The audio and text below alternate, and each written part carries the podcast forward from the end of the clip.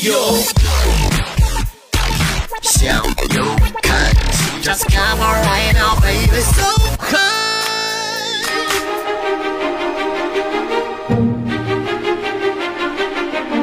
嘿嘿，you，这里是向右看齐，品味法兰西巴黎天空下，我是小小的队长高颂 Mr. You。我们在今年当中又一次继续相遇，当然也要继续为大家来讲述关于法国、关于巴黎的那些故事。今天要去到的这个地方，说起来有一点点那样的感伤，因为它是一个沉睡的法国，永远不会被遗忘的法国。这里就是拉雪茨神父公墓。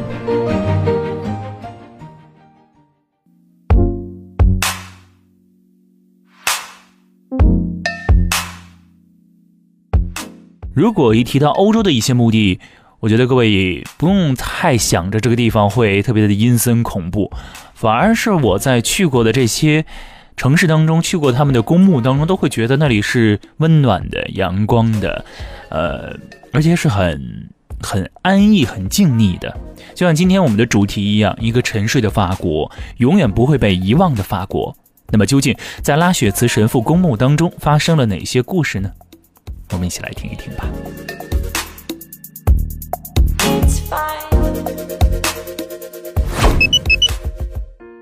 我梦到了拉雪茨神父公墓。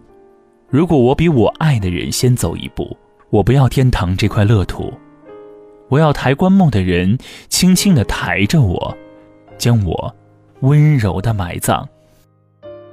这是法国电影《市郊三六》当中的一首歌曲。巴黎的拉雪茨神父公墓每年有两百多万游客造访，在中国人看来。一个墓地有这么多人的造访，简直是不可思议。为什么都要跑到这里去？在法国巴黎有三片最大的绿地，其中两处被辟为了公园，另外一处就是拉雪茨神父公墓，它代表了巴黎的另外一面——静谧、感伤。公墓的入口处有一个小房子，到那里可以索要免费的地图，在地图上面。我们可以看到很多很多熟悉的名字，就像在探望老朋友。他们的墓园也常常被人拜访，但是在四十四公顷的地界上去寻找他们其实是很难的。所以，墓地管理人员为人们准备了印有巴黎政府赠送标志的地图。墓地宽阔的石板主路两旁是高大的栗子树，路边是一排排家族墓地。很多上面盖有墓室，用彩窗、十字架或者雕像装饰，也有很简朴的大理石墓碑。隔不远，路旁就有一个水龙头，人们可以在那里接水，给墓地上的鲜花浇水。整个墓地很安静，能听到树上的鸟鸣和风声。有时候会碰到带着鲜花和水瓶的人，若有所思地走过。有些墓地前常年有鲜花、蜡烛、字条和小礼物，世界各地的人来到这里来表达爱和感谢。那究竟是为何？这里又埋葬了哪些人呢？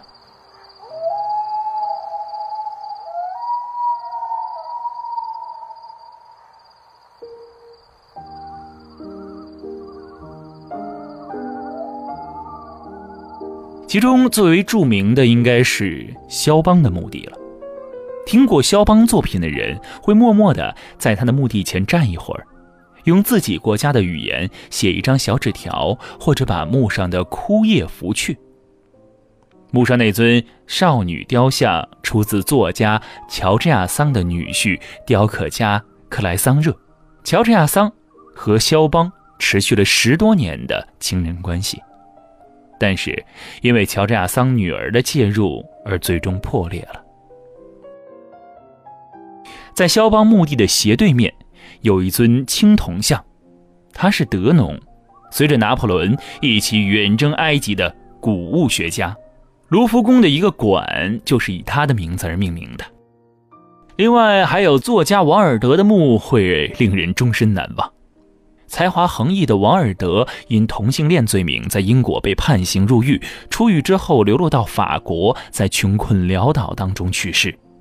而今他的墓碑雕像下面全部都是红色的唇印，旧的褪去了，鲜红色的又补上，层层叠叠的。那些留下深吻的人，爱王尔德的什么呢？作曲家比才的墓是距离礼拜堂不太远，在大路旁边，是比较好找的。我听到一个人在他的墓前轻轻地哼唱着歌剧《卡门》当中的“爱情像只小鸟，温暖而忧伤”。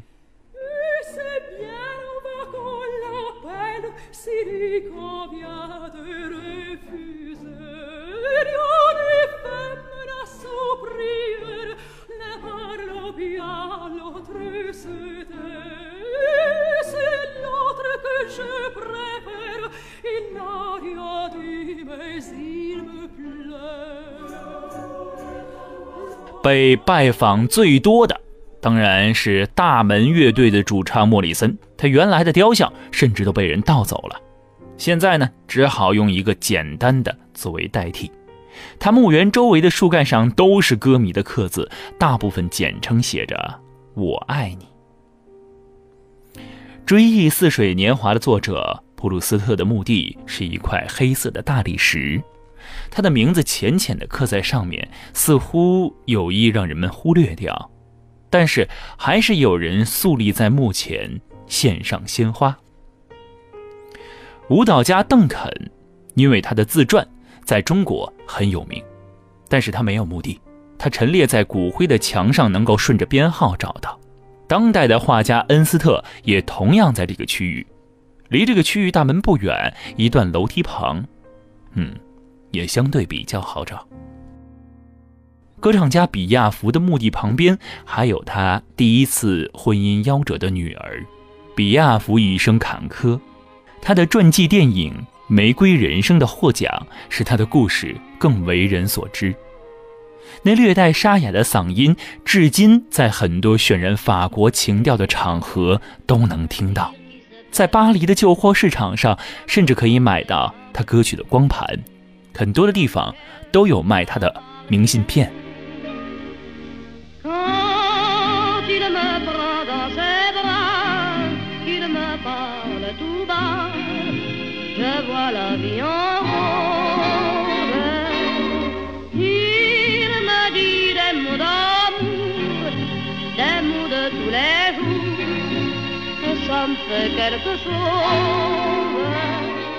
追溯浪漫的巴黎。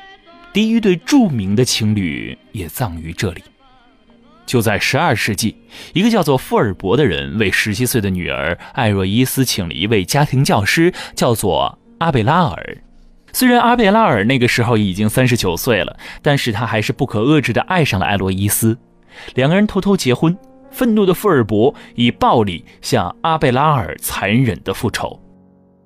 阿洛伊斯希望在他死后，他们能够葬在一起。但是一个修女破坏了他的计划，没有合葬他们。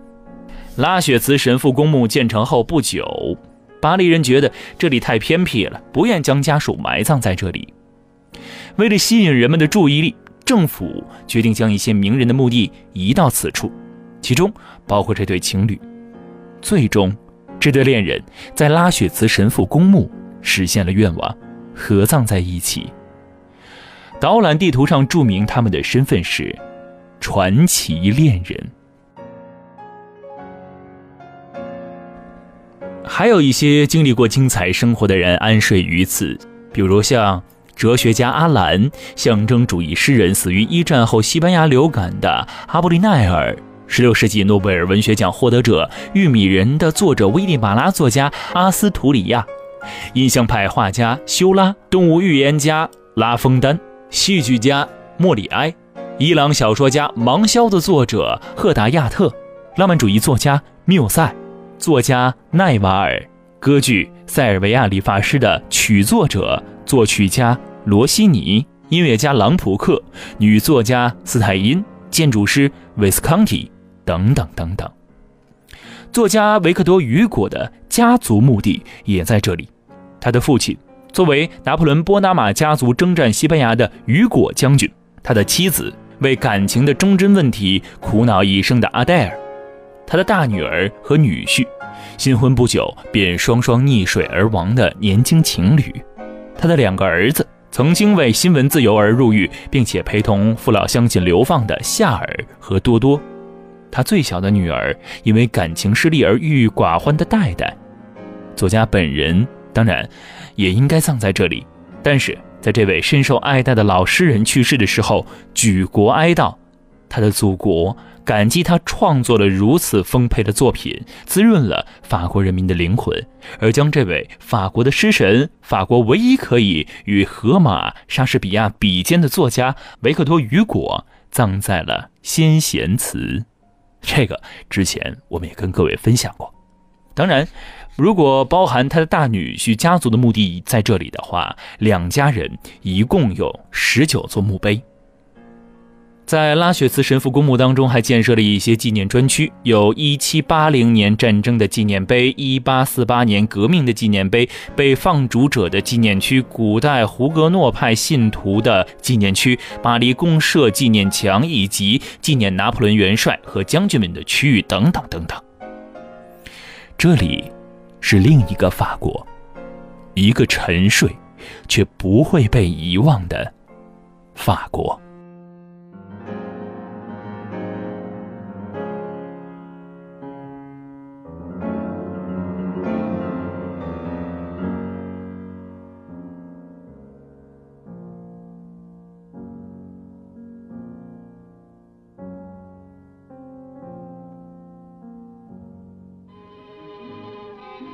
好了，以上就是今天想要看齐品味法兰西巴黎天空下节目的所有内容了。带您去到的这个地方叫做拉雪茨神父公墓，这里呢，嗯，应该说不太会是很多中国游客选择的一个去往的目的地。但是我确实了解过，透过 Facebook 通，透过这个 Instagram，看到很多欧洲的呃旅行者。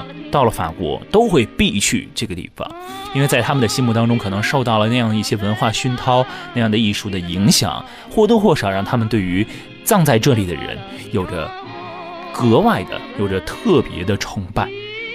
在下期节目当中，我们将会带您去到一个两千年的遗存——克吕尼中世纪博物馆当中转一转，不要错过每周三向游看齐为您更新的《品味法兰西巴黎》。天空下，我是向游小队队长高颂 Mr. You，我们下期不见不散。